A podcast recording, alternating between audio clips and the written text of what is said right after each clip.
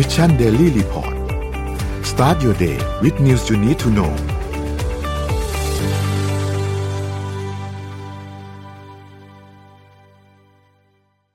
สวัสดีค่ะ ขอต้อนรับทุกท่านเข้าสู่รายการ Mission Daily Report ประจำวันที่ 6 ธันวาคม พุทธศักราช 2565 นะคะ วันนี้อยู่กับพวกเรา 3 คน สวัสดีค่ะ พี่ปิ๊ก สวัสดีค่ะ อ้อม สวัสดีค่ะ โอเค เรามาเริ่มต้นกันที่ราคาดัชนีตลาดหลักทรัพย์กันเลยแล้วกันนะคะ เซ็ตเนี่ยปิดที่1,641.63จุด ลดลง0.41จุด ขอโทษค่ะ ลดลง0.41%ค่ะ ดาวโจนส์บวก0.1% NASDAQ บวก ขอโทษค่ะ NASDAQ ลบ 0.18% NYSE บวก 0.04% FTSE 100 บวก 0.36%ฮั่งเส็งบวก 4.51%ค่ะ ราคาน้ำมันดิบโลกนะคะ WTI เนี่ยอยู่ที่ 82.45 US ดอลลาร์ต่อบาร์เรล บวก 3.09% Brent ค่ะ 88.15 US ดอลลาร์ต่อบาร์เรล บวก 3.02%ค่ะ ไปที่ราคาทองคำเลยค่ะ ค่ะ ราคาทองคำนะคะลบ0.04 ค่ะ อยู่ที่ราคา 1,793.59นะคะลบอยู่ที่ 0.22%ค่ะ อ่าคริปโตเคอเรนซีนะคะ วันนี้เขียว 4 แดง 1 นะคะบิตคอยค่ะ บวก 1.89%นะคะ อยู่ที่ราคา 1,271.61 ค่ะ อีเทเรียมบวก 2.86%นะคะอยู่ที่ราคา 1,291.25 Binance Coin ค่ะบวก 1.84%อยู่ที่ราคา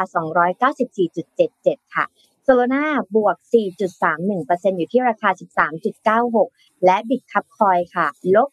0.1%อยู่ที่ราคา 1.98 นั่นเองค่ะ วันนี้เราไปที่ข่าวไหนกันก่อนดีคะพี่ปิ๊กพี่มีเรื่องยาวๆมาเล่าให้ฟังครับ แต่ว่าให้น้องๆอ่านไปก่อนเอ๊ะไม่ได้เรื่ยินหนึ่เสียงพี่ปิ๊กพี่ปิ๊กมิวอยู่ปะคะพี่ปิ๊กมีข่าวยาวๆ มาเล่าให้ฟังใช่ไหมไม่ได้มิวนะแต่ทำไมไม่ได้ยินเสียงเราณจุดนี้ยังไม่ได้ยินเสียงพี่ปิ๊กนะคะ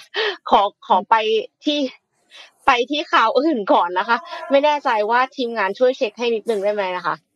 แต่อ้อมะอีลอนมัสเสียงคนนะเอาเหรอ แย่แล้ว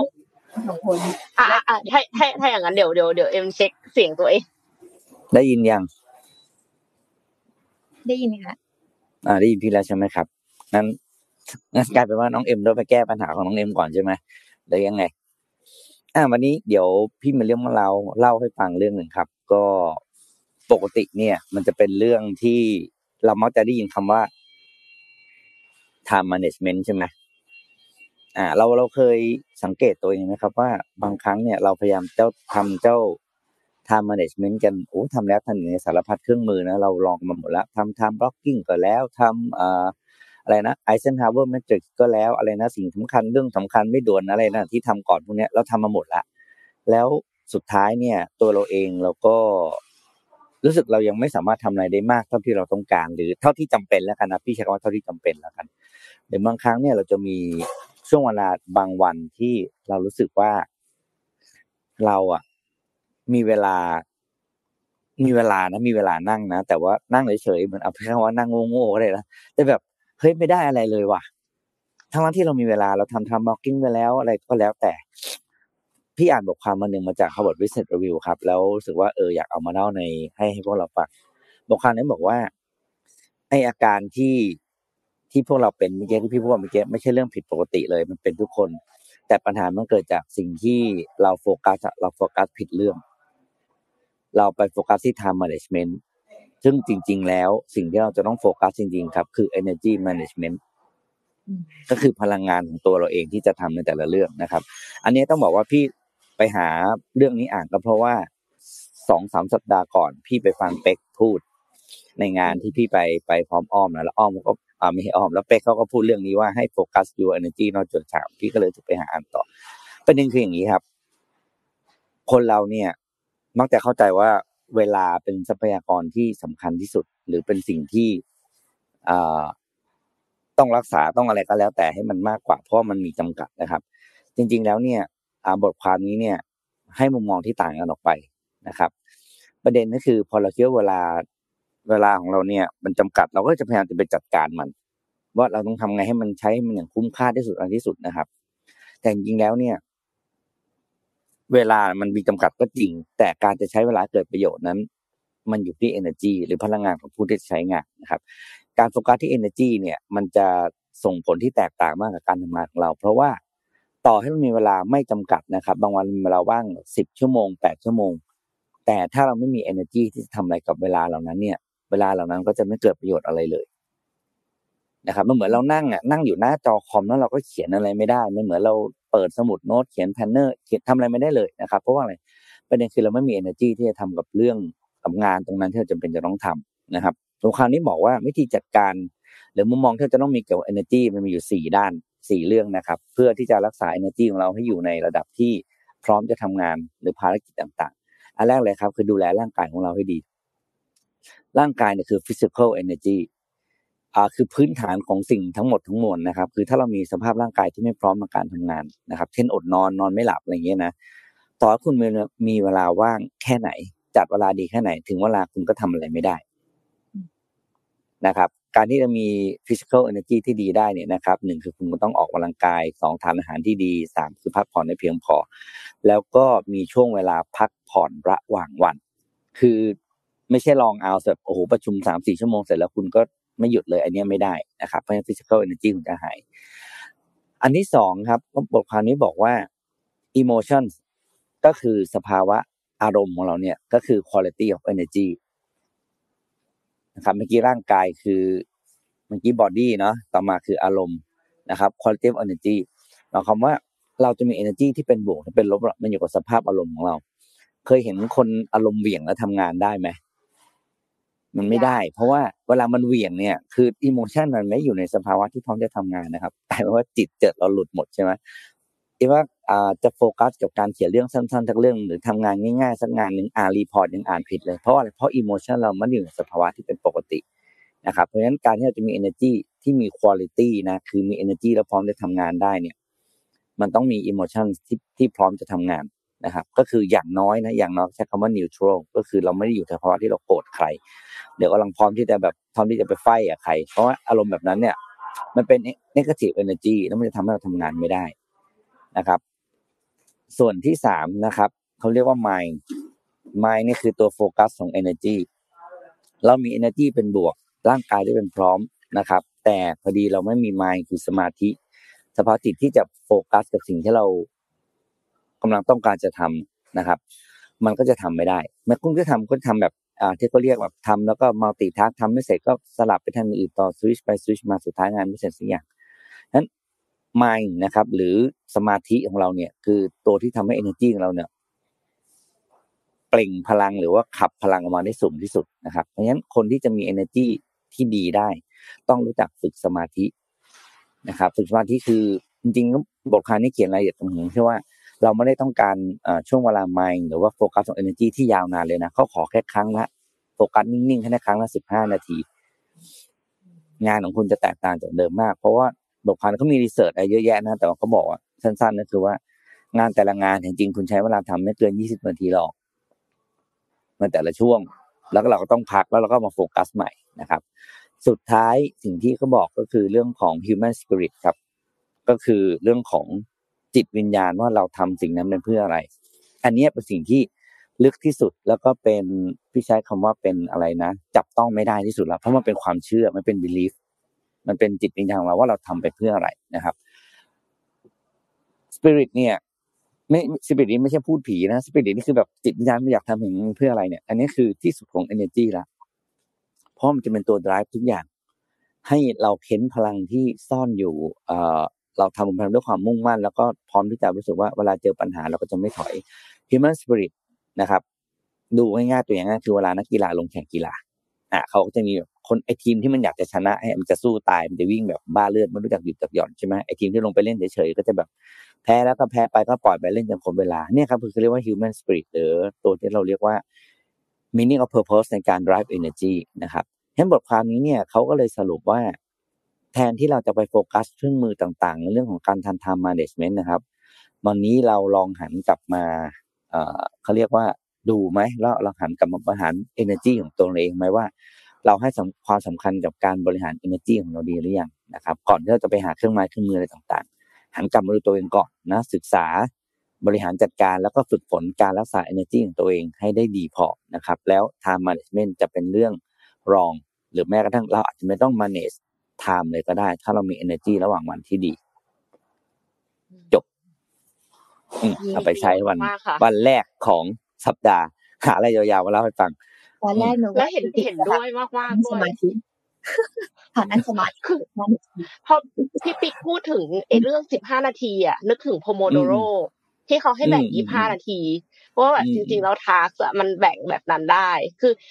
คือ project ยาวเนี่ยมันเป็นไปไม่ได้หรอกที่เราจะมาบอกว่าแบบ เราต้องทำต่อเนื่อง ยาวนานแปดชั่วโมง เป็นระยะเวลายี่สิบสองวันถึงจะเสร็จเลย แต่ว่าก็คือมันต้องมันต้องแบ่ง task ใช่ไหมคะถ้ามันไม่แบ่งถ้าคือเหมือนกับเวลาแก้ปัญหาเนาะถ้าแก้ปัญหาใหญ่ๆอะมันต้องแบ่งเป็นปัญหาย่อยๆก่อน ถ้าปัญหามันพันกันยุ่งเหยิงแล้วเรายังพยายามแก้มันในก้อนใหญ่มากอยู่ เป็นไปไม่ได้เลย ที่จะแก้ได้ แต่ว่าพอเราย่อยมันออกมาเป็นแบบส่วนเล็ก ๆ แล้วอะ เราเราก็จะรู้ว่าทาร์กที่เราต้องทำแต่ละอย่างเพื่อที่จะแก้ปัญหาคืออะไร แล้วหลังจากนั้นเนี่ย ก็คือจากที่พี่ปิ๊กบอกเนี่ย มันน่าจะทำเสร็จแต่ละ task เนี่ยภายในสิบห้านาทีได้ พอสิบห้านาทีโฟกัสเสร็จอะพัก พักเสร็จโฟกัส ก็จะได้เปลี่ยนการโฟกัส energy ไม่ใช่เป็น time management จะเป็น energy management แล้วก็นึกถึงอีกอย่างหนึ่งคือ start with why ที่พี่ปิ๊กบอกว่าเหมือนกับต้องมี purpose คือนึกถึง Simon Sinek ที่เขาบอกว่ามันต้องเริ่มก่อนว่าตกลงเราทำสิ่งนี้ไปเพื่ออะไร ถ้าเราไม่รู้สึกว่าเราทำสิ่งนี้ไปเพื่ออะไร เราก็เหมือนกับทำไปงั้นเหมือนนักกีฬาที่เตะบอลเพื่อที่จะให้มันหมดเวลาอืมอืมไหนๆก็ต้องเอาไปทำค่ะ ทุกคน จริงๆหลักการเนี้ย ถ้าสอนที่ดีต้องสอนตั้งแต่เด็ก มันจะมีคำหนึ่งที่ชื่อว่า computational thinking ค่ะ การคิดวิเคราะห์ด้วยเหตุและผลอย่างเงี้ยมันก็จะมีสี่ขั้นตอนด้วยกันเนี่ยแชร์แบบสั้นๆ ก็คืออย่างแรกเลยคือ decomposition คือเราเอาปัญหาอย่างที่พี่เอ็มบอกเลยแยกออกมา เยอะที่สุดถ้าแปะโพสอีกก็แปะแปะแปะแปะแปะพอเราแปะออกมาแล้วเนี่ยเรามาดูแพทเทิร์นก็คือเราเรียงว่าไอ้ปัญหาสมมติเรามีประมาณสามสิบปัญหา บางทีปัญหาเดียวกันน่ะอาจจะมีหลายอย่างที่มันทำร่วมกันได้และประหยัดเวลามากกว่าเดิม เช่น ปัญหาที่ห้าปัญหาที่แปดปัญหาที่ยี่สิบห้าเอามากองกันตรงนี้กลุ่มที่หนึ่งสองสามสี่เรียงมันออกมาค่ะ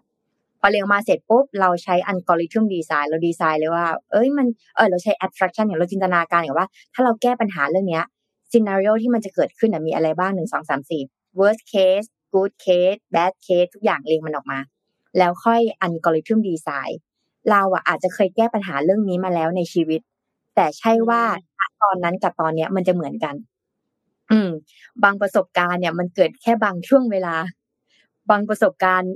วิธีการใหม่ ๆ อาจจะดีกว่าเดิมก็ได้ นั้นวิธีการแบบนี้ค่ะ เขาก็เลยสอนตั้งแต่เด็ก ที่มีคำว่า computational thinking นั่นเอง อ่า นะคะไหนๆก็มาพูดเรื่องนี้แล้ว อยากจะมาลองแชร์มุมมองเรื่องของ human ของการจัดการของคนนะว่า เราเคยสงสัยไหมว่าทำไมคนอินเดียเขาเก่ง tech จังเลย อืม เก่งเลขก็เก่ง tech ด้วยแล้วก็เก่ง tech ข้ามาไปอ่านบทความเนี้ย ในในลงทุนแมน แล้วก็เคยมี CEO ของบริษัทหนึ่งที่เกี่ยวกับทำแพลตฟอร์มของ coding เด็กเนี่ยเขาเอามาคุยกับเรา เพราะว่าเขาอยากจะเป็น partner ในการทำ talent ในการแข่งในเมืองไทยใช่ไหมคราวนี้ก็เลยไปอ่านเจอว่า เอ๊ะทำไมคนอินเดียถึงเก่งคณิตศาสตร์เก่งเลข และเก่งคอมพิวเตอร์จังเลยนะคะ จริง ๆ แล้ว ถ้าบอกว่าเอ้ยมันเก่งเก่งขนาดไหน เอาเรียกได้ง่ายเลยคือว่าซีออะบริษัทเทคระดับโลกอะค่ะ เป็นเชื้อสายอินเดียหมดเลย เช่นสุนดาพิชัยเป็นซีอของ Google นะคะเอ่อสัตยาหรือสัตยาก็ได้นะสัตยานาเดล่าเป็นซีอของบริษัท Microsoft นะคะซานธานุเอ่อนารายนารายเยนนะคะซีอของบริษัท Adobe นั่นเองนะคะ และเราอะทำเลยแล้วเราก็เริ่มจะเห็นว่าบริษัทเทคหลาย ๆ เจ้า อันนี้คือถ้า Google Microsoft Adobe เนี่ยต้องบอกก่อนว่าต้นต้นสังกัดของเขาเนี่ยคืออเมริกาใช่ไหมคะชาวอเมริกันใช่ไหมคะแล้วก็จ้างซีอที่เป็นสายคนอินเดียมาบริหาร แต่ถ้าเราลองจินตนาการหลังๆอะแอปพลิเคชันต่างๆ หรือแพลตฟอร์มใหม่ๆอะค่ะ ผู้ก่อตั้งอะกลายเป็นคนอินเดียแล้ว อ่าคราวนี้อินเดียเนี่ย ถ้าเท้าความเลย อินเดียเนี่ยมีหลักสูตรคณิตศาสตร์ที่สอนกันมาตั้งแต่สมัยโบราณนะคะ ชื่อว่าเวทคณิต โดยเวทคณิตนี้เนี่ยเออเป็นเวทมนต์นะโดยเวทคณิตหรือคณิตศาสตร์ของเขาเนี่ย มันประยุกต์ใช้ได้ดีมาก เพราะว่ามันสามารถไปใช้กับพิชคณิต คณิตศาสตร์ทั่วไป แล้วเขาเนี่ยเริ่มสอนตั้งแต่ชั้นประถมจนถึงชั้นมัธยม เพื่อที่จะได้ลอจิกที่ถูกต้องการคำนวณที่ถูกต้องและเร็วขึ้นด้วย นั่นหมายความว่าเวลาที่เราเรียนเลขเรามีเรียนเลขหลายศาสตร์นะเรียนเลขแบบสายอเมริกันอ่าเรียนเลขแบบสายคูมอง เรียนเลขแบบสายสิงคโปร์เรียนเลขแบบสายอเมริกันเลขแต่ละเลขไม่เหมือนกันเลยนะคะ แต่เลขของอินเดียเนี่ยมันต้องถูกต้องที่สุดและเร็วขึ้นด้วย และเร็วที่สุดด้วยนะ ซึ่งหลักวิธีการคิดของคณิตประเทศเขาเนี่ยมีความเป็นเหตุเป็นผล มีการคิดอย่างเป็นระบบ และสามารถนำไปประยุกต์ใช้กับวิชาอื่นนี่คีย์หลักของคณิตบ้านเขานะคะ โดยมีการกล่าวว่าผลงานวิจัยของเขาและผลลัพธ์ของเขานะคะ ว่าถ้าเขาเรียนวิชาคณิตของสายอินเดีย เรียกว่าคณิตของสายอินเดียเนี่ยวันละสองชั่วโมง เป็นเวลาสิบเอ็ดเดือน เท่ากับเรียนคณิตศาสตร์เป็นเวลาสิบสองปีค่ะ เร็วไหม หลายเท่าเลยนะ เร็วและหลายเท่านะ อีกประเด็นก็คืออินเดียเนี่ยเป็นประเทศที่มีประวัติศาสตร์ยาวนานมาก น่าจะยาวนานเกือบที่สุดเลยนะคะ โดยเฉพาะเป็นแหล่งกำเนิดของหลายศาสนา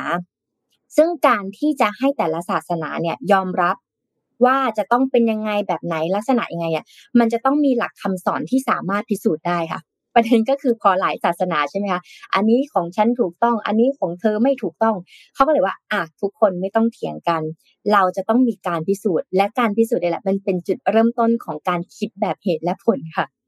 พอเป็นแบบเนี้ยคนส่วนใหญ่อะของเอ่อคนอินเดียส่วนใหญ่เนี่ยจึงมีนิสัยที่ชอบค้นหาคำตอบมันจริงไหมนะ ใช่ไหมนะ ไปหาไปดูเขาจะมี why อย่างที่พี่เอ็มบอก ทำไมมันต้องเป็นแบบนี้ สมมติเราบอกว่า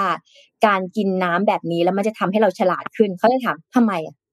ใช่เหรอ แล้วมันเขาไม่ใช่แค่ตั้งคำถามนะคะไปหาอะน้ำมันมีประโยชน์ต่อร่างกายจริงไหมน้ำแบบนี้มันมีสารอะไรแล้วมันช่วยเขาจะคิดจะคุยคุยคุยไปเรื่อยๆค่ะ พอเขามีความคิดที่จะชอบหาคำตอบเนี่ยเขาก็เลยวิเคราะห์ได้ด้วยเหตุและผล และมันเป็นรากฐานสำคัญในการเรียนคณิตศาสตร์นั่นเองนั้น คณิตศาสตร์ต้องเร็วต้องถูกต้อง และสามารถประยุกต์ใช้กับทุกวิชาค่ะคราวนี้ ถ้าสมมุติว่า เอ่อเท้าความไปนิดนึงว่าอ้าวแล้วก่อนที่เขาจะมาเป็นคนระดับโลกที่เขาจะมาบริหารบริษัทระดับโลกได้เนี่ย มันไม่ใช่แค่มีแค่สามคนนี้แต่มันมีหลายคน เอ๊ะอะไรแล้วมันเป็นจุดเริ่มต้นยังไงที่ทำให้เขาทั้งคนทั้งประเทศเกิด action นี้ขึ้นมานะคะ อย่างแรกเลยคือ สิ่งที่น่าสนใจคือเศรษฐกิจของอินเดียเนี่ยมีปัญหาอย่างหนักนะคะ แต่ว่ากลางทศวรรษปี 1980 รัฐบาลอินเดียเนี่ยได้ผลักดันและได้ให้ความสำคัญเรื่องของการพัฒนาคนค่ะ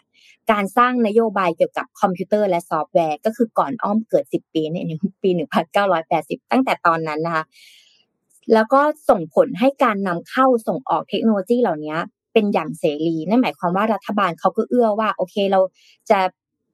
ผลักดันตั้งแต่ระบบการศึกษา แล้วก็ผลักดันให้มีการนำเข้าส่งออกคนในการทำงานอย่างเงี้ยค่ะ ทางด้านเทคโนโลยีนะคะ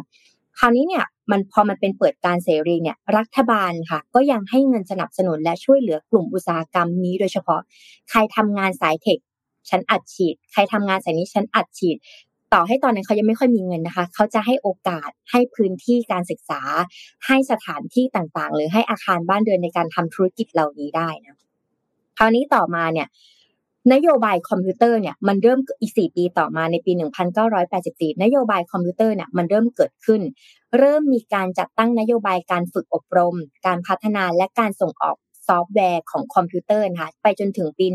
1986 แม้แต่โปรแกรมเมอร์ไม่ใช่แค่ผู้ชายนะผู้หญิงก็สามารถที่จะทำได้เหมือนกัน อีกมุมหนึ่งก็คือสมัยก่อนเนี่ย ถ้าอินเดียเนี่ยเพศชายกับเพศหญิงอะมันค่อนข้างจะแบ่งกันชัดเจน ว่าผู้ชายจะต้องเป็นอย่างนี้อย่างนี้ใช่ไหมคะแต่ว่าด้วยงานที่เขาหายากและเขาค่อนข้างจะลำบากระดับหนึ่งผู้หญิงอะค่ะการที่เขามาเป็นโปรแกรมเมอร์มันเหมือนเป็นการกอบกู้ชื่อเสียงของเขามาได้ เหมือนถ้าเป็นเมืองไทย ถ้าเป็นเมืองไทยก็คืออาสมมติว่าเป็นผู้หญิงถ้าเป็นดารานักแสดงเนี้ย คุณก็จะมีชื่อเสียงคุณก็จะมีโอกาสหน้าที่การงานใช่ไหมคะแต่ในฝั่งของอินเดียค่ะ ถ้าผู้หญิงเนี่ย ได้เป็นโปรแกรมเมอร์เขาจะมีโอกาสมีชื่อเสียงและหน้าที่การงานที่ดีขึ้นนะคะคราวนี้พอต่อมาเนี่ย พออินเดียเขา grooming ประเทศเขาแล้วเขา grooming คนเขามีการจัดการฝึกอบรมพัฒนาต่างๆ เนี่ย และเขาก็เปิดให้กลุ่มลงทุนแรกที่มาลงทุนในประเทศเขาทางด้านสายเทคนะคะคืออเมริกาค่ะ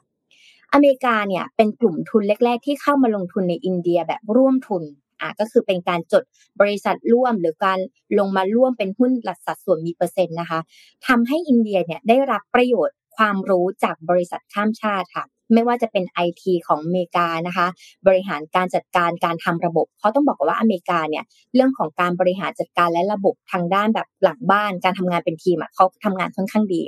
อินเดียก็ได้ความรู้เหล่านี้มาปรับใช้กับประเทศของเขาเองนะคะ แล้วก็สำหรับอเมริกาเขาก็มองว่าอุ้ยโอเค การที่เขามาลงทุนในประเทศอินเดียเนี่ย ราคาค่อนข้างถูกไม่ได้แพงมากนะคะเออแล้วสเต็ปต่อมาพออเมริกาเนี่ยมาร่วมลงทุนด้วยใช่ไหมคะคนอินเดียส่วนใหญ่ในสมัยนั้นน่ะเขาจะไม่ได้เป็นแค่แบบไม่ได้เป็นโปรแกรมเมอร์ออกมาหน้าฉากเลยนะเขาจะทำงานหลังบ้านก่อนตั้งแต่ call center ค่ะ ในงานนี้เขาบอกว่าถ้า ใครที่ได้เคยทำงานกับบริษัทต่างชาติตั้งแต่ปี 1990 เนี่ย เราเวลาเราคุยกับ call center เราจะรู้เลยว่าไม่ใช่สำเนียงคนอเมริกัน เป็นสำเนียงอินเดียอ่านะคะ เพราะว่าตอนนั้นน่ะอินเดียน่ะพอเข้าไปทำงานเขาทำหน้าที่เป็น call center ก่อนค่ะพอเป็น call center เป็นหลังบ้านไม่พอ เขายังทำงานเกี่ยวกับการเขียนซอฟต์แวร์เล็ก การ MVP เล็กๆ หลังบ้านก่อน ก่อนที่จะ launch ออกมาจริงๆ ถ้าเป็นสายเขียนโปรแกรมหรือแพลตฟอร์มเนี่ย ก่อนที่เราจะออกมาจริงๆ เราจะมี demo เล็กๆ ให้ใช้ในองค์กรก่อน อ่า พอใช้เสร็จปุ๊บเรารู้แล้วแหละแพลตฟอร์มมันอาจจะมีปัญหา สิ่งที่สำคัญที่สุดในการทำ business technology เนี่ย ก็คือการมี call center standby ไว้ เช่น สมมติว่าเราฝากเอาง่ายๆ แล้ว ฝากเหรียญคริปโตใน exchange ใช่ไหมมีปัญหาสิ่งแรกต้องทำอะไรคะเราจะรีบโทรหา call center ค่ะ call center มีหน้าที่ในการรับลูกค้า รับ feedback และรับ insight มาเพื่อมาพัฒนาแพลตฟอร์มได้ต่อนะคะแล้วการเปลี่ยนแปลงของอุตสาหกรรมของอินเดียเนี่ยเริ่มต้นที่จะชัดเจนขึ้นในตั้งแต่ปี 2010 เมื่อ 10 2 ปีที่แล้วนะคะ โดยอินเดียเนี่ยเริ่มที่จะมีประสบการณ์ทั้งหมดการทำงานเป็นทีมการทำบริษัทข้ามชาติความรู้สตาร์ทอัพการบริหารการสื่อสารทั้งหมดนะคะ ตั้งแต่ back end front end customer service ระบบหลังบ้านทั้งหมดเลยนะคะทำให้เขาสามารถจัดตั้งวิทยาลัยของเขาขึ้นมาเองได้คือ Indian Institute of Technology หรือถ้าอเมริกาคือ MIT ใช่ไหมคะ อันนี้คือ IIT นั่นเองค่ะที่เขาจัดตั้งขึ้นมานะคะแล้วก็มีอยู่หลายเมืองใหญ่ ๆ ทั่วประเทศอินเดีย เพราะอินเดียเป็นประเทศที่ใหญ่มาก ไม่ใช่มีแค่โซนเดียวมันจะแบบถ้าเรียนในที่นี่ต้องมาเรียนที่สมมติว่าในเมืองไทยก็คือต้องเรียนกรุงเทพเพราะกรุงเทพมันมีสถาบันการเรียนที่ค่อนข้างหลากหลายและเอื้อใช่ไหมคะแต่อินเดียเนี่ยคือตั้งเป็นโหนดสถาบัน IIT ตั้งเป็นโหนดเป็นโหนดแต่ละที่นะคะ สิ่งเหล่านี้แหละที่มันเป็นกุญแจสำคัญที่จะทำให้ประเทศเขาเนี่ยพัฒนาบุคลากรทางด้านไอทีระดับโลก คือวางโครงสร้างตั้งแต่เด็ก ๆ เลยนะคะคราวนี้ถ้าจะสรุปก็เลยก็คือว่าเอ่ออินเดียเนี่ยเป็นประเทศที่มีการค้ากับต่างประเทศมาค่อนข้างนานนะคะ แล้วก็มีความรู้ทางด้านคณิตศาสตร์มาก ๆนะคะ ซึ่งสะท้อนจากถ้ามูลค่าของถ้ามูลค่าของอุตสาหกรรมไอทีของอินเดียเนี่ยที่มีสัดส่วนเพิ่มขึ้นจาก 1.2%ต่อ GDP ตั้งแต่ปี 1998 นะคะมาเป็น 10%ต่อ GDP ในปี 2019 นะคะ และรู้ไหมว่าปีที่แล้วปี 2021 มูลค่าของอุตสาหกรรมไอทีของอินเดียเนี่ยมีมูลค่าสูงกว่า 8.4 ล้านล้านบาทค่ะ คนของเขาเนี่ยสามารถหาเงินโดยเฉพาะ ทางด้านไอทีโดยเฉพาะนะ หาเงินได้มากกว่า 8.4 ล้านล้านบาทค่ะ ส่งผลให้อินเดียเนี่ยถูกฐานเรียกเป็น Silicon Valley of Asia นะคะ แล้วก็ส่งผลมายังปัจจุบันว่าณปัจจุบันนี้พ่อแม่ชาวอินเดียหลายคนมาจะส่งลูกเรียนโค้ดและภาษา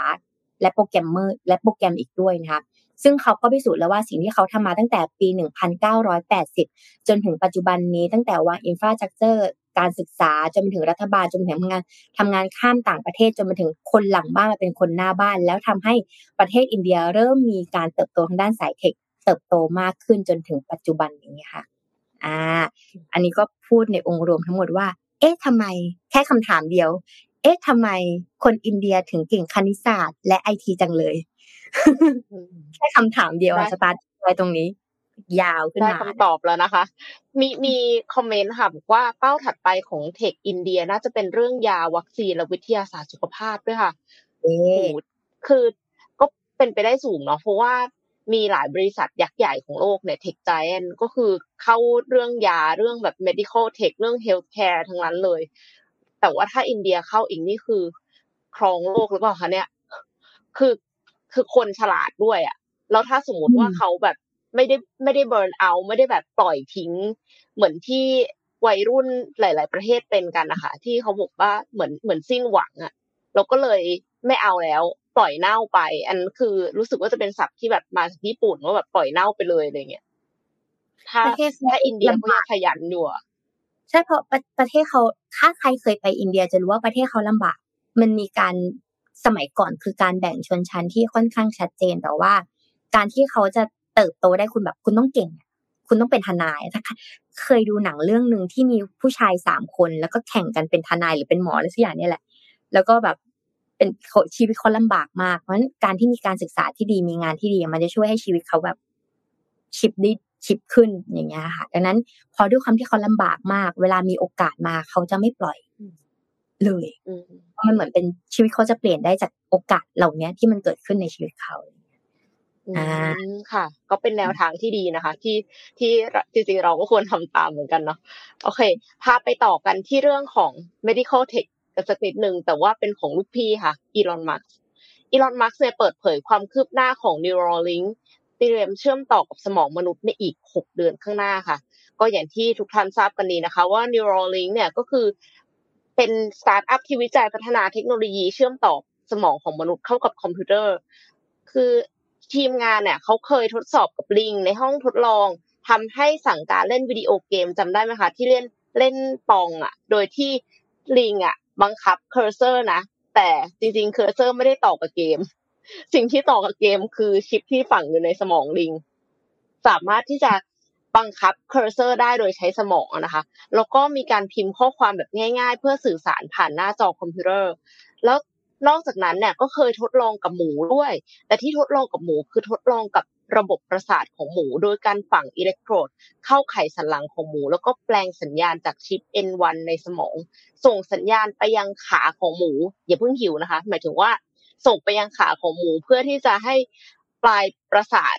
บริเวณขาหมูเนี่ย ส่งสัญญาณเข้ามายังสมองได้อีกด้วยค่ะ คือมันเป็นการส่งสัญญาณสองทาง ซึ่งเป็นครั้งแรกที่ประสบความสำเร็จในการสื่อสารสองทางนี้ แล้ว Neuralink ก็มีความหวังมากว่า การสื่อสารสองทางจากสมองไปยังขาเนี่ยอาจจะทำให้ผู้ป่วยอัมพาตสามารถกลับมาเดินได้อีกครั้ง แต่มีไฮไลท์ที่น่าสนใจอีกอย่างหนึ่งในงานนี้นะคะ ที่อีลอนเขาเปิดเผยขึ้นมาเนี่ยก็คือ การทดลองเชื่อมต่อสมองลิงเข้ากับคอมพิวเตอร์ทำให้ลิงสามารถเห็นภาพ และสั่งพิมพ์ข้อความบนคอมพิวเตอร์ ผ่านการคิดของสมอง จุดนี้เนี่ยน่าสนใจตรงที่เทคโนโลยีนี้อาจจะรักษาผู้พิการทางสายตาให้กลับมามองเห็นเป็นปกติค่ะ คือใช้สมองเห็นภาพเลยผลบายพาสตาไปเลยนะคะ ก่อนหน้านี้เนี่ยเคยมีการทดลองเทคโนโลยีของ Neuralink มาตั้งแต่จำนวนอิเล็กโทรดเพียง 1,034 อิเล็กโทรด ซึ่งแตกต่างจากการทดลองล่าสุดที่ใช้จำนวนอิเล็กโทรดมากกว่า 16,000 อิเล็กโทรด หากวางจำนวนอิเล็กโทรด 2 ชุดสำหรับดวงตาสองข้าง ก็จะทำให้มีอิเล็กโทรดมากถึง 32,000 อิเล็กโทรด ช่วยให้การมองเห็นของคนตาบอดเนี่ยชัดเจนขึ้นค่ะ ความสำเร็จของการทดลอง Neuralink เนี่ยคืออีลอนมัสก์จะเคลมคนเดียวก็ไม่ได้นะคะ เพราะว่าเกิดจากทีมงานนักวิทยาศาสตร์ของบริษัท และความร่วมมือจากสตาร์ทอัพอื่นๆ เช่น Blackrock Neurotech Precision Neuroscience Synchron Medical แล้วก็ Paradromics ด้วย ก็ให้เครดิตบริษัทเหล่านี้ด้วยนะคะ แต่ว่าการทดลองครั้งนี้เนี่ยยังนับว่าอยู่ในขั้นตอนการเริ่มต้น แล้วก็ยังต้องวิจัยพัฒนาเพิ่มเติมเพื่อแก้ปัญหาสำคัญของมนุษย์ ในด้านระบบประสาทการสั่งการที่มีความละเอียดอ่อนค่ะ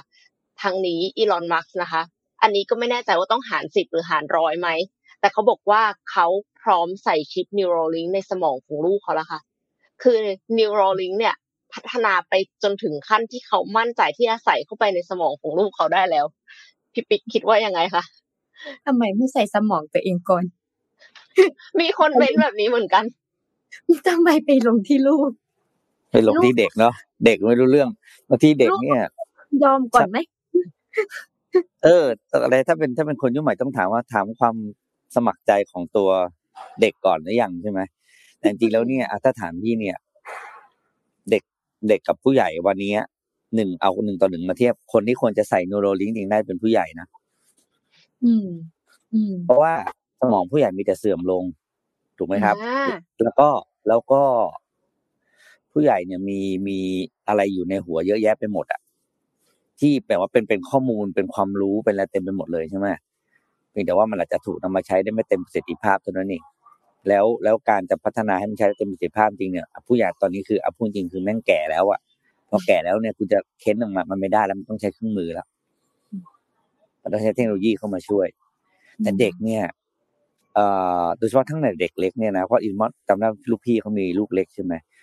โอ้ค่ะเขามีเด็กเด็กคนหนึงมีโอมีโอกาสมีระยะเวลาในการพัฒนาสมองเยอะมาก โดยที่ไม่ต้องใส่อะไรพวกนี้เข้าไปหรอก แล้วเรายังไม่มี proven อ่าเคสว่าการใส่ไอ้นี่เข้าไปจะไม่เกิดผลกระทบต่อร่างกายด้วยนะอืมถูกป่ะการที่คุณเราไปเสียบชิปเข้าไปในเด็กสักคนหนึ่งเนี่ย เราไม่รู้เลยว่าอ่าหนูน้อยคนนั้นโตขึ้นมาแล้วจะมีผลข้างเคียงไหนหรือเปล่า เพราะฉะนั้นลูกพี่ถ้าอยากลองลองเองครับ ไม่จริงๆมันคือมันจะอย่างนี้ด้วยนะ ไม่มี product อะไรที่จะพิสูจน์ได้ว่าคุณภาพดีที่สุดได้เท่ากับตัวเจ้าของเองเป็นผู้ทดสอบนะอืมอืมต้องทำโคลนนิ่งอีลอนมาร์กสักคนหนึ่งแล้วก็ลองใส่ไปดูแต่บางทีเออถามมันดีไหมมันดีจริงๆนะแล้วพี่ว่าจริงๆโดยเจตเจตจำนงตอนแรกที่เขาทำคือเขาทำสำหรับผู้เอาพูดใช้คำว่าผู้ป่วยเนาะไม่ใช่ใส่คนค่ะปกติถูกป่ะอ่าเพราะฉะนั้นเนี่ยมันมันมันมันมันเหมาะสำหรับการไปทดสอบในผู้ป่วยอืม แต่แน่ๆคืออย่ายุ่งกับเด็กเลยลูกนั่นน่ะสิคิดหเหนูมือนกันน้อยโถ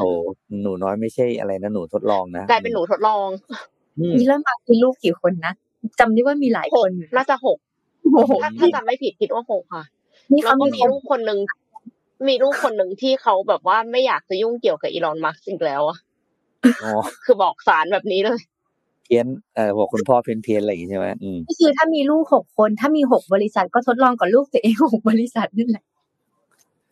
หนูเล่ายังขึ้นอยู่แล้วอ่าเหลืออีกห้าบริษัทถ้าเขาเอาให้ครบนะเอาไปลองให้ครบทุก product ใช่ไหมไม่ครบทุกโปรดักคนละ product เดี๋ยวเลี้ยวมาดูเรื่องท่องเที่ยวบ้างเป็นข่าวที่อะให้กำลังใจผู้ประกอบการนะครับ โดยเฉพาะอ้อมน่าจะเล่าให้ฟังเพิ่มได้ ก็คือเมื่อวานนี้เนี่ยครับ ทางทททก็ได้เปิดเผย จำนวนนักท่องเที่ยวที่เข้ามาเที่ยวบ้านเรา ตั้งแต่เราใช้คำว่าเปิดเมืองแล้วกันนะครับอ่าดูว่าก็ไม่ได้แย่จนเกินไปนักแม้ว่าเราจะยังไม่มีนักท่องเที่ยวจากประเทศจีนเข้ามานะครับ โดย ตอนนี้เนี่ยสิ่งที่น่าสนใจมากตัวเลขที่น่าจับตามองที่ททไฮไลท์ขึ้นมาเลยครับ ก็คือนักท่องเที่ยวจากรัสเซียอืมรัสเซียเนี่ยเคยเป็นต้องใช้คำว่าเป็นเป็นนักท่องเที่ยวสำคัญเลยนะ ของบ้านเราโดยเฉพาะที่พัทยาอืม ถ้าอ้อมใช่อยู่อ้อมอ้อมอยู่พัทยามากี่ปีแล้วครับ ปีนี้ปีที่สองค่ะพอปีที่สองแต่ยังไม่ทันยุคบุกยุครุ่งเรืองที่รัสเซียเขาเขาเขายึดพัทยาอยู่อุ๊ยอยู่แบบเป็นเรื่องเป็นราวเลยนะครับ แล้วก็อ่าเรียกว่าเป็น อย่าเรียกว่าเป็นรัสเซีย community เลยมันมากกว่า community คือบางซอยเข้าไปในซอยเนี่ยนะมีแต่ร้านรัสเซียนะครับตอนนี้แล้เขายึดยึดคอนโดหนูล่ะที่คอนโดใช่ไหมเออแต่ว่าช่วงนี้ครับเป็นช่วงเวลาที่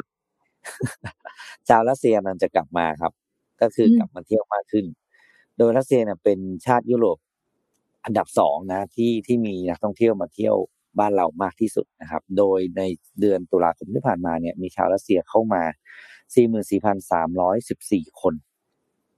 นะครับ เดือนเดียวนะ เดือนเดียวอืมนะครับ อ่า ซึ่งเพิ่มขึ้นจากเดือนกรกฎาคมซึ่งเป็นเดือนแรกที่เราเริ่มเปิดเดือนนั้นสองหมื่นกว่าคน แล้วก็ดูแล้วว่ามีแนวโน้มว่าจะเพิ่มขึ้นเรื่อยๆนะครับอืมก็ภูเก็ตก็ไม่น้อยนะครับภูเก็ตก็เป็นอีกหนึ่ง destination ที่มี flight บินตรงนะผมต้องบอกว่ามีจากรัสเซียไปลงที่ภูเก็ตเลย ก็เป็นอีกอันที่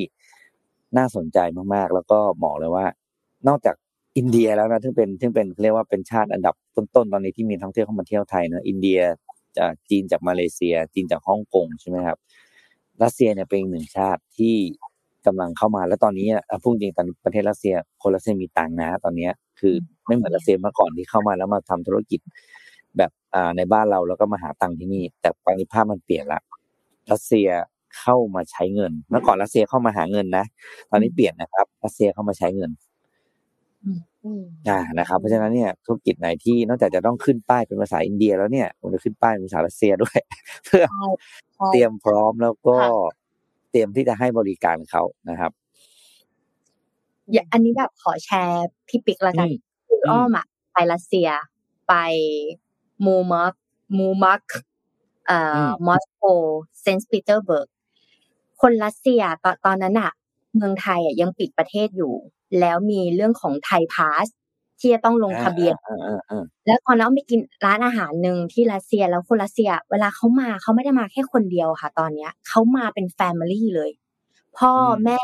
ลูกอีกสามคน พร้อมที่จะเข้ามาเมืองไทย และตอนนั้น Thai Pass เนี่ย call center ไม่มีภาษาอังกฤษค่ะเฮ้ยรัสเซียร้องไห้นั่งอยู่ร้านอาหารเดียวกันเขาบอก you เป็นคนไทยใช่ไหมอะโอเค คนไทยแล้วก็เขาบอกเพราะเขาไม่ไม่ได้พูดภาษา เขาพูดภาษารัสเซียแต่เราต้องคุยกันผ่านทรานสเลทใช่ไหมคะเขาก็บอกว่าเนี่ยไอจองไฟล์เนี่ยช่วงก่อนโควิด แล้วมันก็เลื่อนมาแค่ คือไฟเที่ยวบินหรือโรงแรมในเมืองไทยอะเขาให้เลื่อนแค่ไม่เกินสองครั้ง และครั้งนี้จะเป็นครั้งสุดท้ายที่เขาจะได้ไป กับครอบครัวทั้งหมด แล้วตอนที่โทรมาเนี่ย เป็นเสียงเพลงค่ะ เป็นภาษาไทย แล้วเป็นเสียงเพลงหนึ่งชั่วโมงค่ะทุกคน คืออ้อมกินตรงนั่งกินข้าวตรงนั้นน่ะ แล้วก็เขาก็กด กดกดแล้วเขาก็รอไอเสียงเพลงตึ้งตึ้งตึ้งตึ้งเนี้ยหนึ่งชั่วโมงกว่า รออย่างนั้นน่ะ ก็หวังว่าเขาจะได้เข้ามาเมืองไทยแล้ว ตอนนี้ แล้วก็แล้วก็พอเวลาเขาถามว่าทำไมคนมีมีคนคอมเมนต์มาว่าทำไมรัสเซียชอบพัทยา ถ้าใครเคยไปรัสเซียมันหนาวตลอดค่ะ ฤดูร้อนบ้านเขาอะ ก็สิบองศา ฤดูหนาวเนี่ยคือลบอ่าถ้ามูร์มันสก์เนี่ย ลบสามสิบอ้อมไปตอนนั้นจะสูงสุดลบสามสิบแต่ถ้าในเมืองเนี่ย อากาศปกติคือลบสองลบเจ็ดอ่าอะไรค่ะเซนต์ปีเตอร์จะหนาวน้อยกว่ามอสโกนะคะแล้วการที่เราไปหนาวหนาวอย่างนั้นนะคะมันมีในเรื่องของเอ่อวิตามินดีคนรัสเซียจะกินส่วนใหญ่ก็คือวิตามินดี เพราะว่าผิวหนังในร่างกายมันมีสิ่งเรื่องกลากเกลื้อนได้ง่ายโรคผิวหนังเนี่ยค่ะ เสื้อผ้าเอาง่ายๆ เอาถ้าเราแบบซักเหมือนเมืองไทย ปั่นซักซักซักซักแล้วไปตากเนี่ยหิมะขึ้นเย็นชื้นทำไม่แห้ง จะต้องมีการปั่นแห้งเลย เพราะฉะนั้นตอนที่อ้อมกลับมาจากรัสเซียแล้วเข้าเมืองไทยไม่ได้เพราะเรื่องภาย Thai Pass ก็เลยไปอยู่ที่ดูไบเครื่องของเซนต์ปีเตอร์เบิร์กทั้งลำค่ะเป็นคนรัสเซียหมดเลยเฮโลมาที่ดูไบค่ะ แล้วเขาก็จ่ายแบบไม่อั้นเขายินดีที่จะจ่ายแบบไม่เพราะดูไบแพงกว่าเมืองไทยสิบเท่า เออ ก็คือของเขาแพงกว่าเมืองไทยอะสิบเท่าดังนั้นเขายินดีที่จะจ่ายแบบ อยู่ขั้นต่ำสามสี่อาทิตย์ แล้วก็ตอนนั้นถ้าใครที่ติดโควิดอะค่ะไปอยู่ดูไบอะไม่ต้องกักตัว แต่คุณต้องจะต้องอยู่ดูไบขั้นต่ำอะสิบวัน พอคุณอยู่ดูไบขั้นต่ำสิบวันอะคุณจะได้เลยว่าคุณ negative โดยอัตโนมัติในโปรไฟล์คุณ เพราะว่าลงมาจากเซนต์ปีเตอร์เบิร์กเขาจะมี PCR ตรวจโดยอัตโนมัติต้อนแต่ละคนเข้ามาใน ในในการตรวจแล้วมีผลให้ภายในสิบชั่วโมงค่ะ อ่า คือแบบ แล้วก็โรงแรมคืนหนึ่งถ้าโรงแรมสามดาวที่ดูไบอยู่ที่เจ็ดพันบาทค่ะ ถ้าห้าดาวอยู่ที่หมื่นหกแพงสูงสุดของดูไบก็คือเบิร์สออลอารับอยู่ที่คืนละเจ็ดหมื่นบาทค่ะ เพราะเนี่ยการที่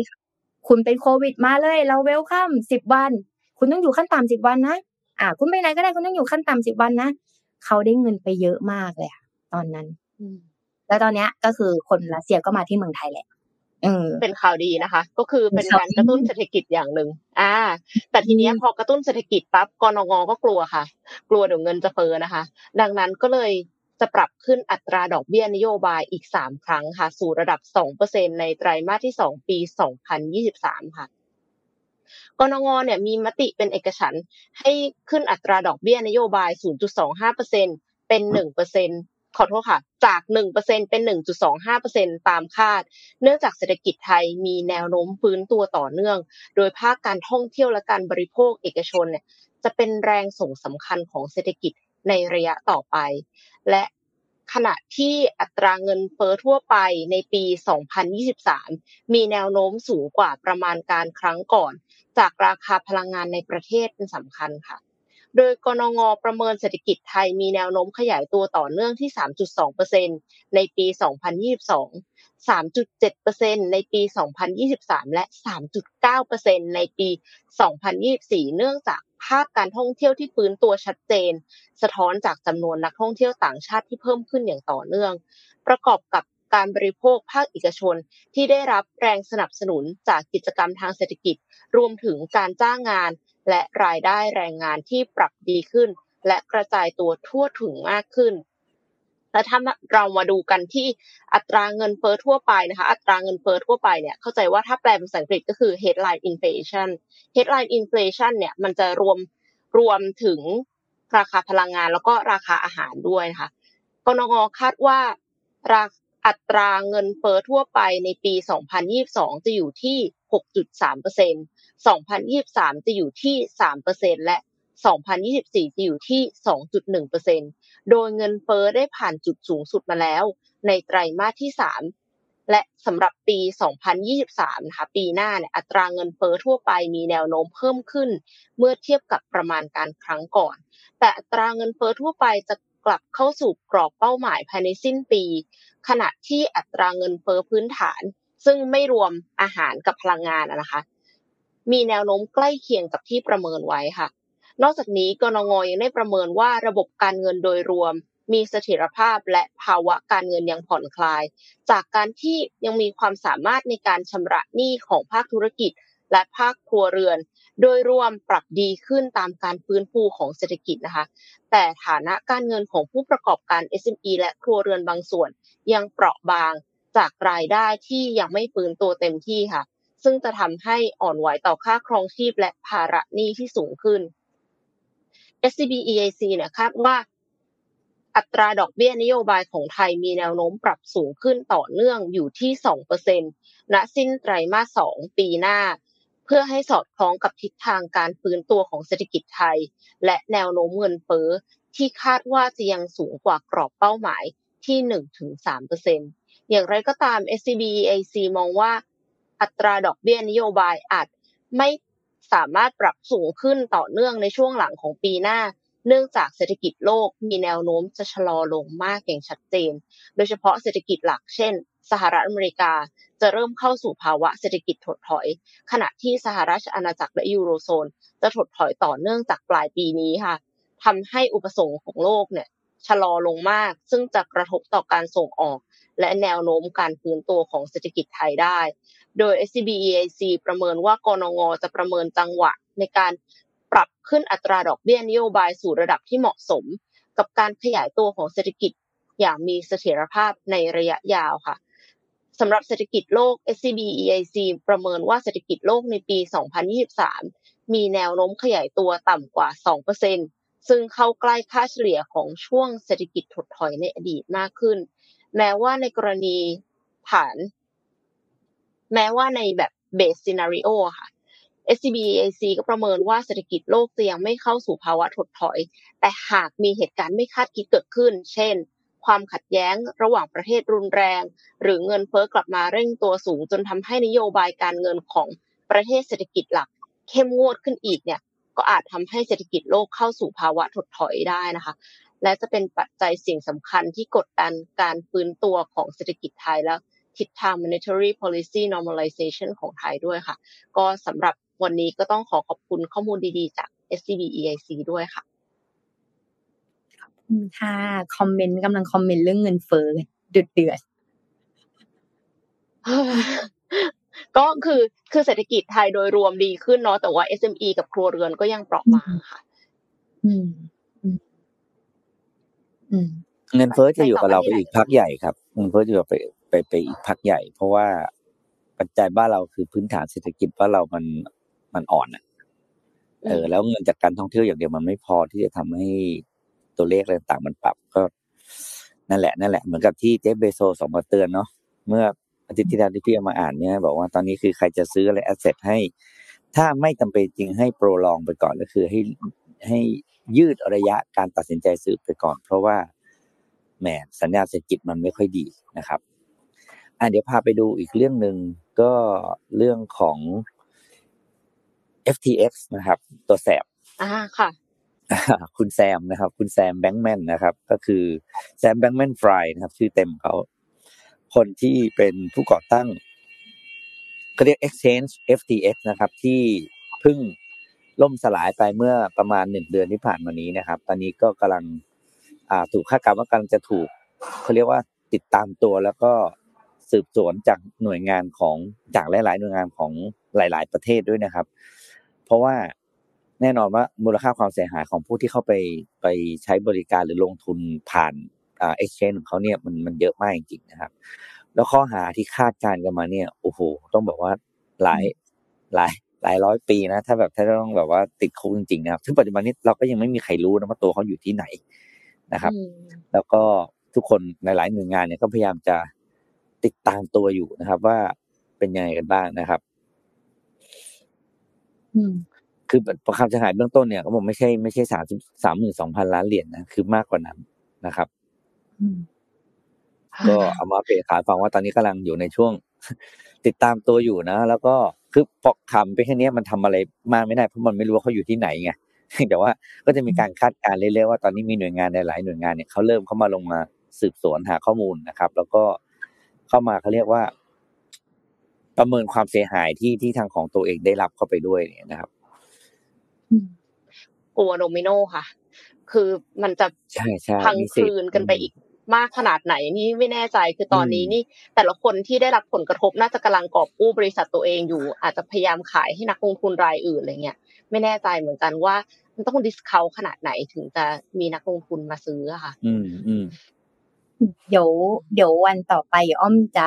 เอาข่าวอีกข่าวหนึ่งมาเล่า จะเป็นคดีคล้ายๆ กับ FTX ค่ะ แต่ชื่อว่า MT MT g o x ก็คือมี เป็นคล้ายๆกับ FTX เลยก็คือเป็น Exchange Bitcoin ยุคแรกๆเมื่อทศวรรษที่แล้วแล้วก็มีการช่อโกงสินทรัพย์ของ User เป็น BTC นะ ตอนนี้ศาลก็ดำเนินการแล้วก็จะคืน BTC ประมาณ 200,000 BTC นะ ให้กับเจ้าหนี้ในเดือนมกราคมนะคะเดี๋ยวอันเนี้ยรอบหน้าเดี๋ยวเอาประเด็นเนี้ยมาพูดกันว่าเป็นยังไง เพราะว่ามันไม่ใช่แค่ FTX แต่อันคดีเนี้ยมันก่อน FTX เพียงแต่ว่าเขาจะคืนประมาณ 2 0 0 0 0 0 BTC ช่วง ต้นมกราคม และไอการคืนนี่แหละ พอมันคืนในรูปแบบ BTC ไม่ใช่เงินเฟียสเนี่ย มันมีความเป็นไปได้ว่าไอ้สองแสน BTC นั้นน่ะจะถือหรือจะขาย มันอาจจะเป็นอีกเหตุการณ์หนึ่งในตลาดคริปโตในเรื่องราคาของ BTC ที่จะเกิดขึ้นในเดือนมกราคมเนี่ยในรอบหน้ามีเพราะว้าวอยู่ๆอยู่ๆก็จะมีสองแสน BTC เข้ามาในตลาดถูกไหมประเด็นคือใช่ตรงนี้ใช่ไหมแต่ว่าราสคาปายก็มันร่วเข้างมาอีกอ่าว่าสปายเข้ามาใช่ไหมอืม รอบแต่หที่น้าที่นี้อะจะบอกจริงๆทุกทุกวันนี้เนี่ยพี่ก็ยังเข้าไปดูใน Binance มากเป็นระยะระยะนะครับ พี่ก็เข้าไปดูเรื่อยเปื่อยใช่ไหมแล้วก็ยังเห็นโวลุ่มเทรดนะคือแบบเราก็คิดในใจไอ้คนที่มันยังเข้าไปเทรดมันใจมันทำด้วยอะไรวะทำไมทำไมเขากล้าจังอะไรอย่างเงี้ยนะคือเราเองเราก็อะพูดพูดง่ายเราพังมาแล้วเราก็เข็ดใช่ปะเราเข็ดอยู่แล้วอะคือแบบเราใช่ไหมเอาเงินไปทำอย่างอื่นดีกว่าอะไรอย่างเงี้ยเฮ้ยคนที่ยังเข้าไปนี่ใจมันทำด้วยอะไรวะแล้วก็มีแต่เห็นมันจะมีกลุ่มที่เขาเล่นอ่าเทรดอ่า คริปโตเคอเรนซีอยู่ซึ่งซึ่งเราเนี่ยเราไม่ว่ากันนะครับ มันเป็นเป็นเป็นอะไรนะเขาเรียกมันเป็นเป็นเป็นวิธีการหาเงินในทางส่วนตัวอยู่แล้วเขาจะมีโอ้โหมีกราฟเลิฟประมาณร้อยกว่าเส้นมาคุยกันแหละเราก็แบบหืร้อยกว่าเส้นคือแบบทุกคนใน pattern แบบเต็มไปหมดเลยนึกออกมาบางคนก็ใช้กราฟแบบนี้บางคนก็ทำเป็นเราแม่งเราไม่รู้เรื่องกราฟอยู่แล้วใช่ไหมเราก็ยิ่งดูยิ่งไม่รู้เรื่องถ้าบอกว่าเฮ้ยโอ้โหแล้วมันมีคำถามขึ้นในใจเลยนะ ด้วยตามภาษาคนที่คิดอะไรแบบไม่ไม่เหมือนชาวบ้านเหมือนพี่อะพี่บอกเลย เส้นแบบเนี้ย มึงจะตีมันมึงก็ตีได้กราฟอะ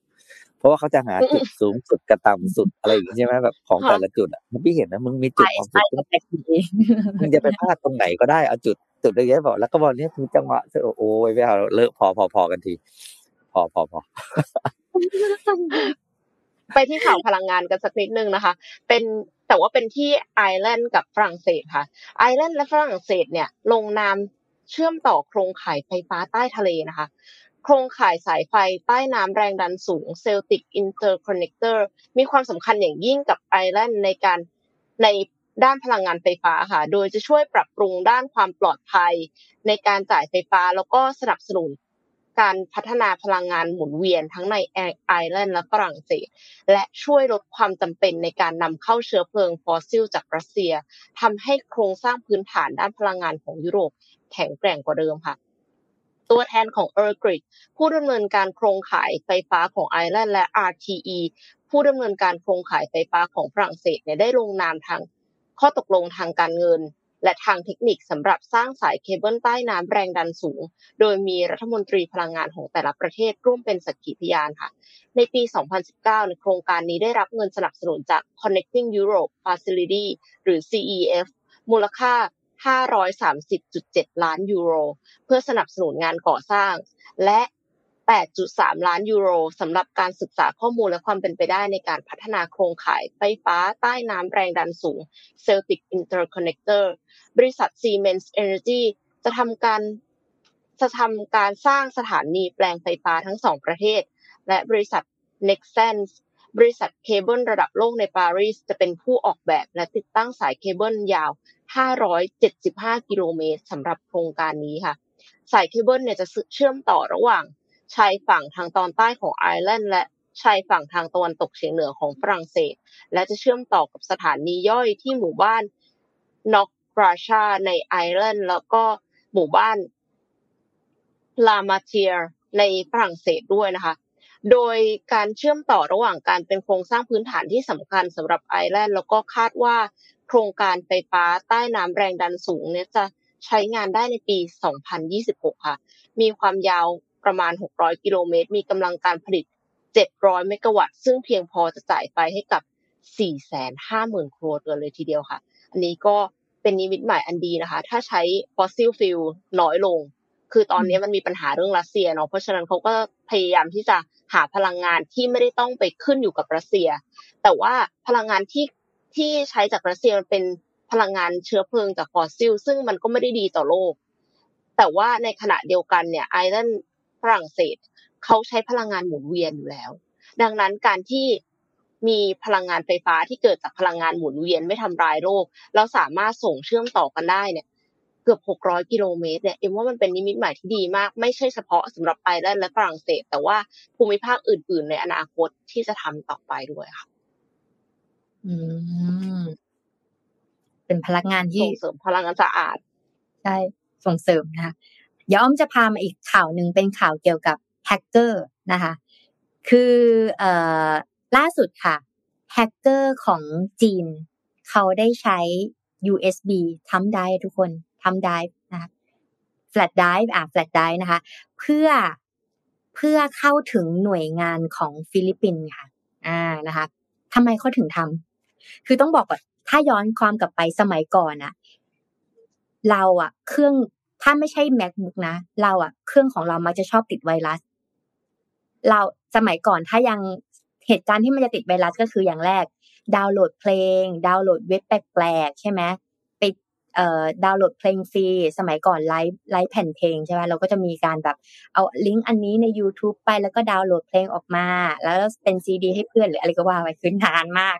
อีกอันนึงที่สามารถทำให้เครื่องของเรามีไวรัสได้ก็คือ flash drive นี่แหละ เ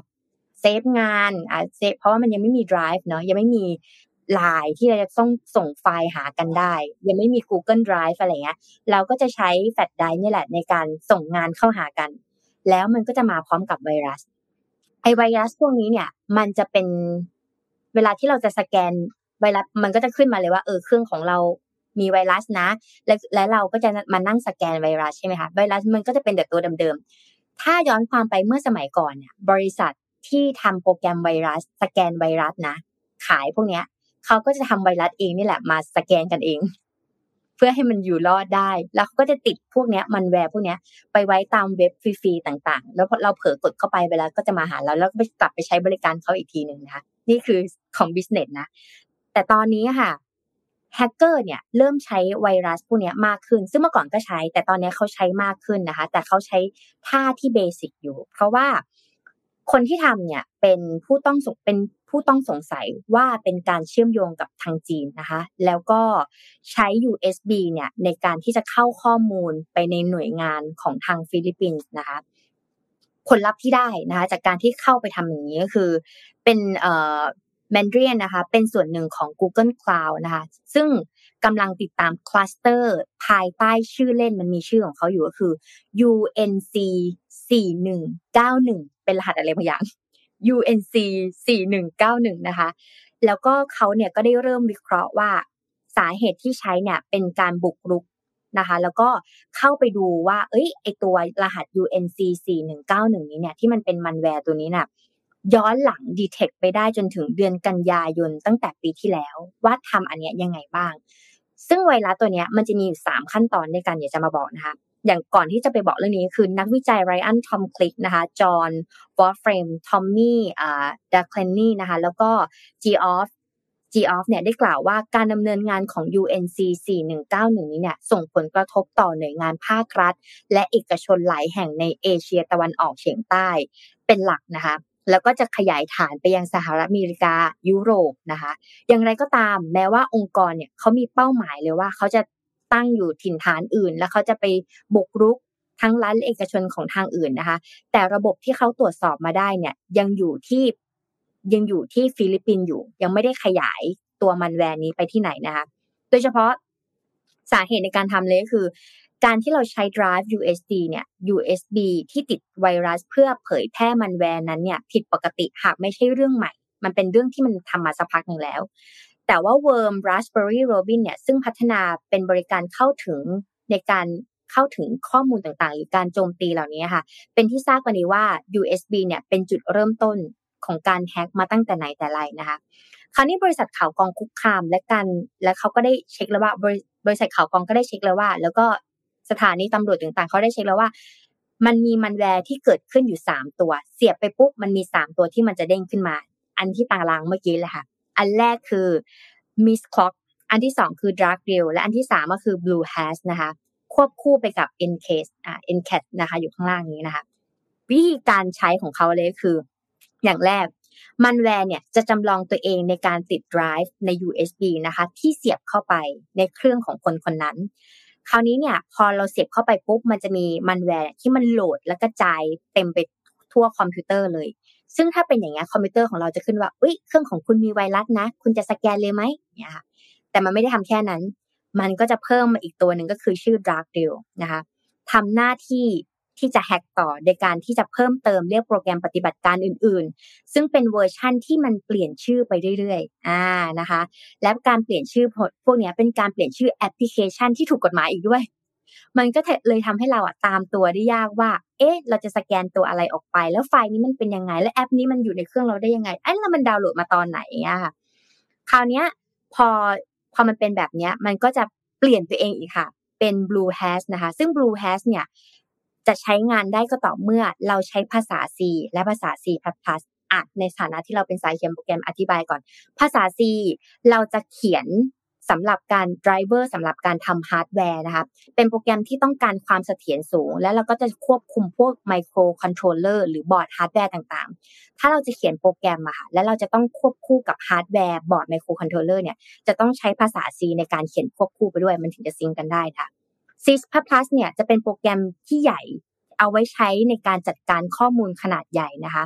แล้วก็ต้องการข้อมูลที่เร็ว คือเรียกว่าสมัยก่อนมันยังไม่มี Python เนาะ C++